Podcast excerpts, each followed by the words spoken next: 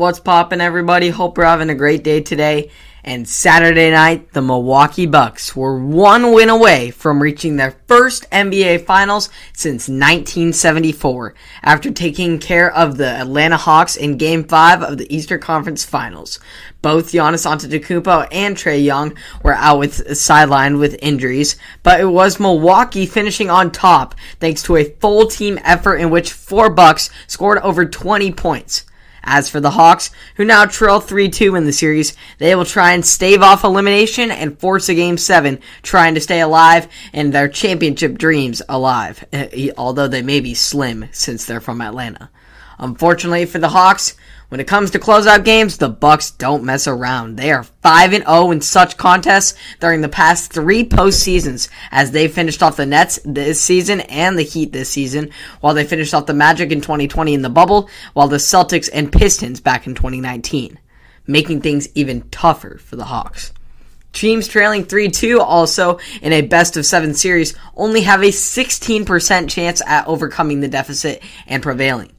Luckily, Atlanta has accomplished this feat already once this postseason after taking down the Philadelphia 76ers in a wild seven game series after trailing 3 2 in the conference semis.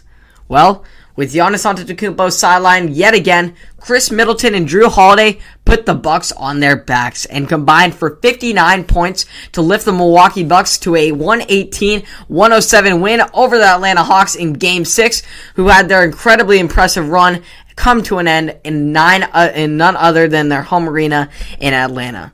While he attempted to play through a bone bruise that had sidelined him early in the series, Ice Trae just did not have enough magic and cold-blooded skill in the tank to help Atlanta stay alive, as he finished with 14 points and 9 assists in the loss. Immaculate, immaculate respectable run by the Atlanta Hawks. A lot of people didn't even expect them to get out of the first round past the Knicks, and they ended up two games away from being uh, in the in the uh, NBA Finals just crazy, crazy uh, respect for the Atlanta Hawks, who should be extremely proud of themselves. Obviously, they didn't reach their end goal of a championship, but they made huge strides, and what they did over these past few weeks was quite remarkable. The future is bright for Ice Trae and the rest of the ATL, but the Atlanta Championship curse still lives on for another year. Although a very good run for the Hawks, it was an even better run for the Bucks, who now advanced to their first NBA Finals since 1974, after coming together and rallying using their impeccable teamwork to their advantage with the loss of their leader in the Greek Freak in the final two games of this series, the Bucks team really proved to me and so many others how tight they are bonded, and their game planning by the great Mike Budenholzer is superb.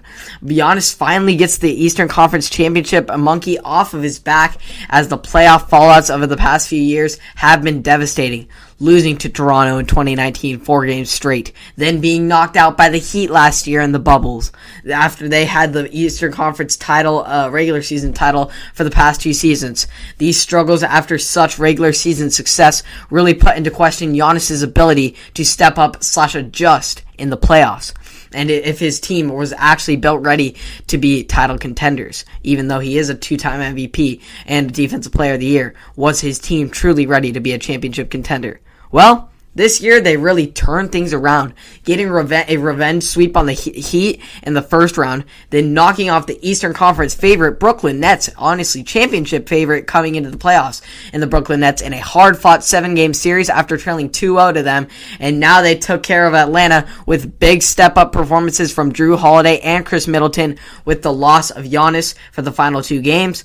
With Giannis' status still up in the air for the finals, the Bucks are going to need Middleton and Holiday to continue to elevate their game if they want to lift uh, lift that Larry O'Brien trophy at the end of it all. So you, it's going to be a great, great series. If Giannis returns early on in the series, if Giannis doesn't return until Game Three, then then I don't believe that they have a shot at winning this series because I think Phoenix will take care of business.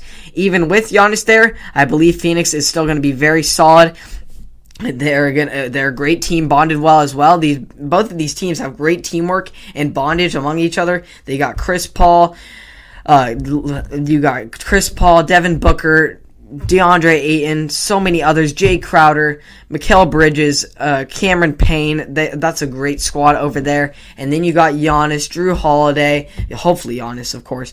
Then Jrue Holiday, Khris Middleton, Brook Lopez. You got some and Bobby Portis. You got you got some great guys who are all bonded really well together, and they've got great team teamwork and chemistry. It's just who's going to be able to perform better. And honestly, I think it's going to come down to these amazing coaches uh, doing their game plan and which who, who's going to have the better game plan and who's going to be able to adapt better to one another. It's going to be a great series to watch, but I do believe that the Suns will win this series as they are my NBA Finals favorite. Chris Paul's hungry. He and Devin Booker always hungry with that Mamba mentality. This this Phoenix Suns team is hungry for a championship, and I think they're going to go get themselves one. So it should be an interesting finals, but that's my prediction. Hope y'all enjoyed. You can catch it all on all and more on Apple Podcast, Spotify, and or YouTube. Hope y'all enjoyed, and I'll see you all in the next one.